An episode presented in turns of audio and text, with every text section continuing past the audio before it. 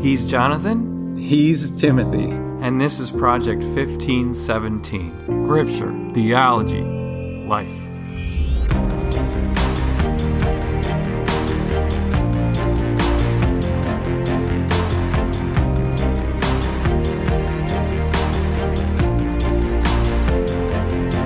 What in the world? Jude now moves to his second text, but it's not from the Bible. At least, not completely from the Bible. He is going to use a text from the Assumption of Moses. We just have to talk about this. We have to talk about the body of Moses. We have to talk about angels. We will rest in the fact that a murderer is defended by the archangel Michael.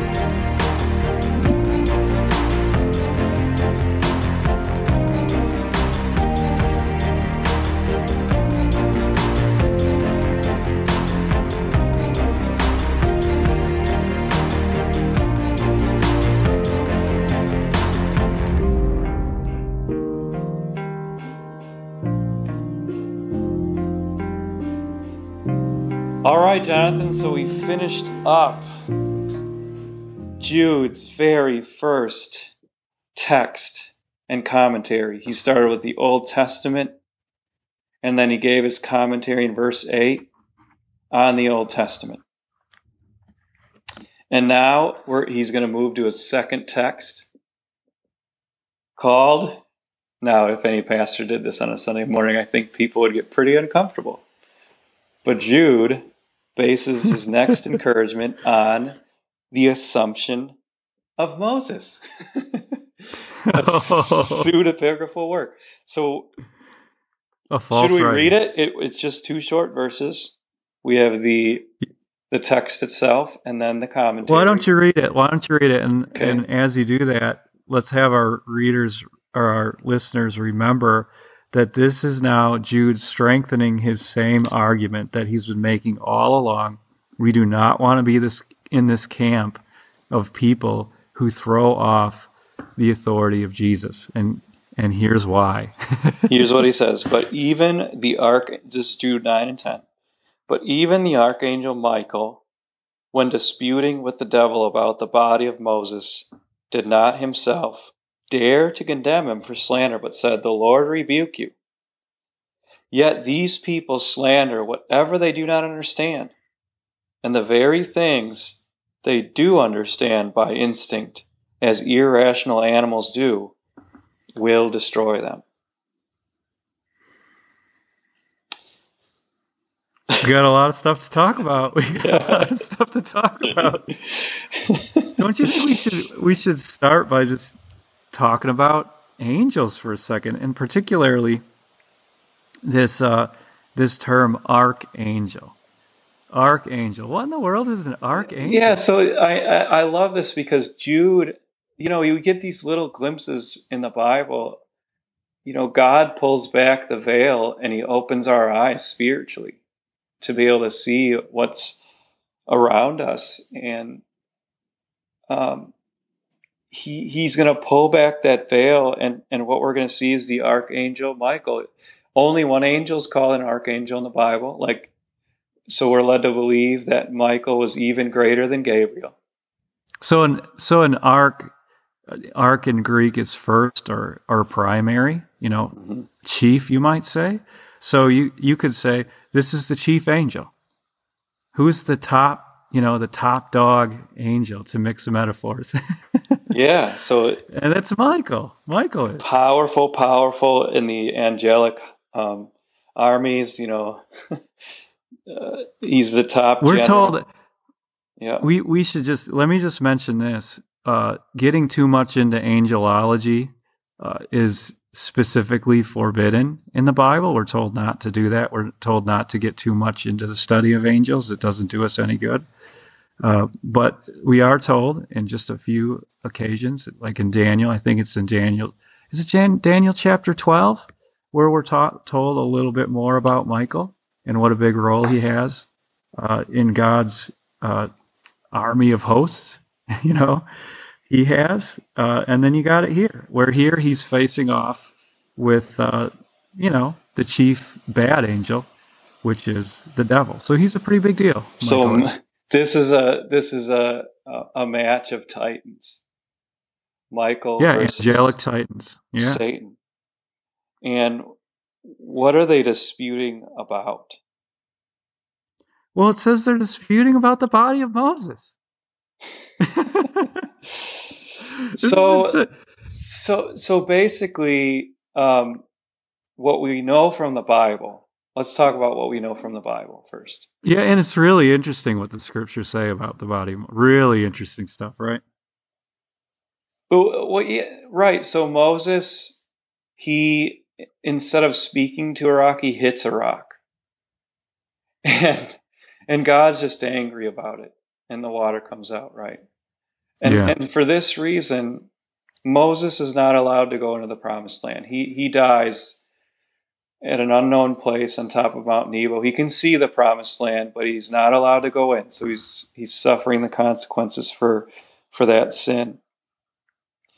And um, that's all we know from the Bible.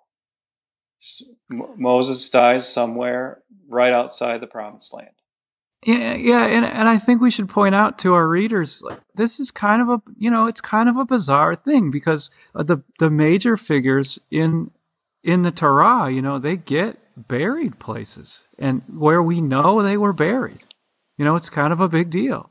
So, for example, Joseph's bones get carried back from Egypt. Uh, Joseph's just a huge character in the book of Genesis, and that's just one character. But M- Moses, who is the main character of the Old Testament, I mean, me, Moses is the guy.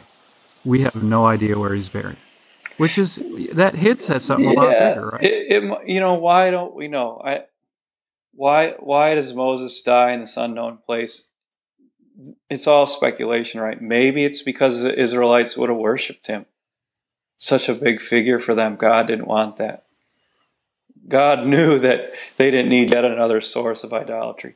Or, um, you know, what are what are some other reasons uh, that Moses we don't know where he's buried? Maybe it's because God raised him up a little bit early.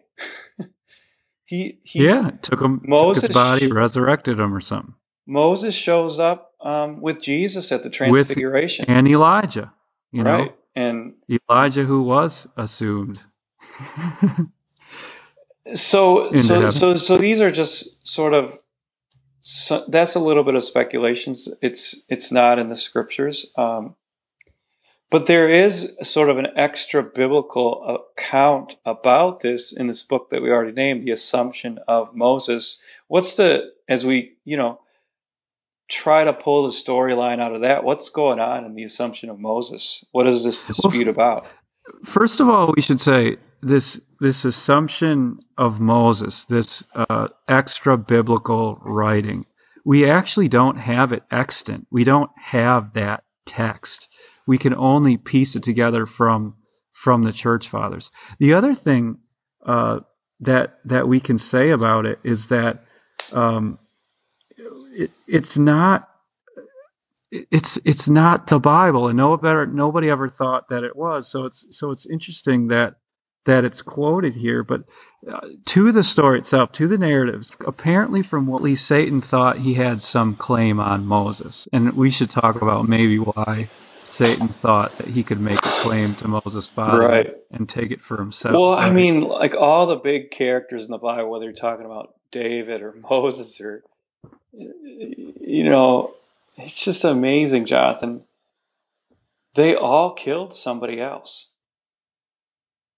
I mean, that's Yeah. the beginning of the story of Moses. He goes and he sees a fellow Israelite getting beat up, and this justice rises up in his heart, and he goes and kills the Egyptian in cold Right. blood. It, it was cold blooded murder. And he had no vocation for that. He wasn't a police officer back then. He wasn't part of the Egyptian government. He did it on his own. He was a revolutionary in a very negative way. I mean, this he was murder. So, so, Call so it what it is. basically, He's a murderer. like this assumption of Moses fragment, it it tells the story of the devil coming and saying, Moses doesn't deserve a burial. He's a murderer. He disobeyed God. yeah, you, that body belongs to me. And Michael is that sinful body belongs. That's to me. right. And and and Michael is there, and he says, "The Lord rebuke you." And I, and I think that's just so huge because basically he's sitting there saying, "We there's this is a person who is a murderer, but this is also a person that the Lord Jesus will die for, and he is already hmm. covered in the blood that will be shed." And yes, he will be buried. Yeah. And yes, he will rise again. In Jesus' name. In Jesus' name. Hmm The Lord rebukes that. The Lord. when Satan that. comes at you and accuses you with your sin and say, You do that, you say, You're right, Satan, I did it, but I am forgiven. Oh, and look at how much Satan hates us. He'll even dispute for our dead bodies. yeah, It's amazing, yeah. right? His hatred, like he'll he'll even like our lifeless corpse. I want that. You can't But God it. wants it. You know, God's sending out his most mighty warrior, Michael, and he's saying, Go, go take care of that body for me.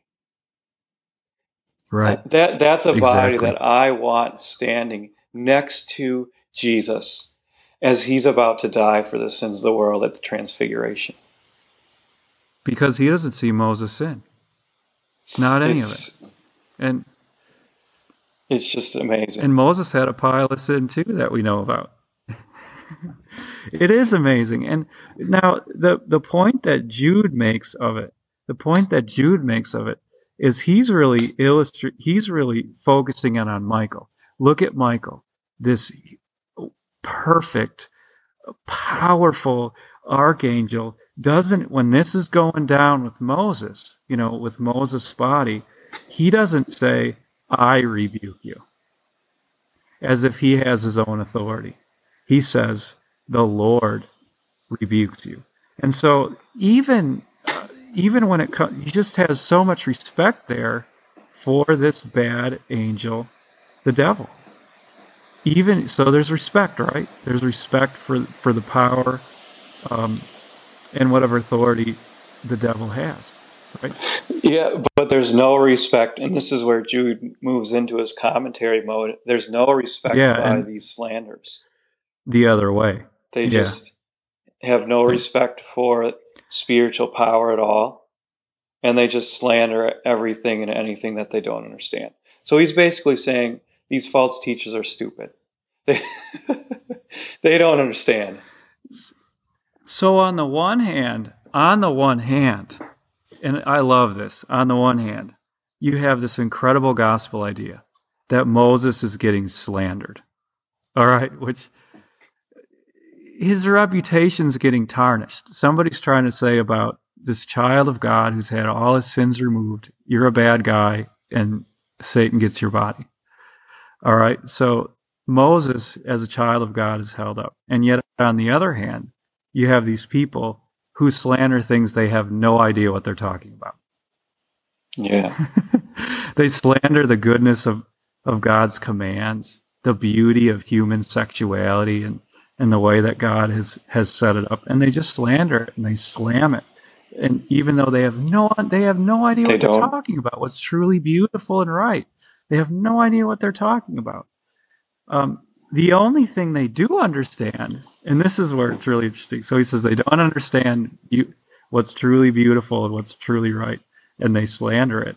And instead, they do the very things they do understand. This is what they, it says they understand by instinct. So they're animals. And so all, they're animals. They're no better than a donkey. You know, they're no better than a, than a dog. They're no better. Now we got some dog lovers out there, but um, they act on instinct. They're lower appetites, as we've talked about in podcasts past. They're irrational. So like animals. like we said, like goats, like dogs, these kind of things. They So ev- basically, what's happening is every idea that passes through their heads, I'm going to go do it. yeah. I feel something in my gut. I feel something, whatever. I'm going to go do it. and everybody knows what that feels like. You know, you you see someone attractive walk by, and something moves you inside of you, and and they're like, "Ooh, you know that." that's an instinctual passion. And um, instead of saying, wow, that is my sinful nature, they just don't get that. And and the other, th- they don't get it. They're irrational anim- animals, and so what happens as a result is that destroys them. That's what Jude says. It destroys them.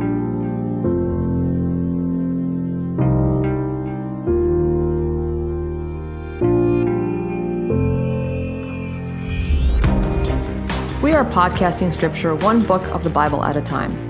For more information, visit www.project1517.com or our Facebook page. We do invite you to support this ministry by sharing this podcast with family and friends, and by giving us a good review on iTunes.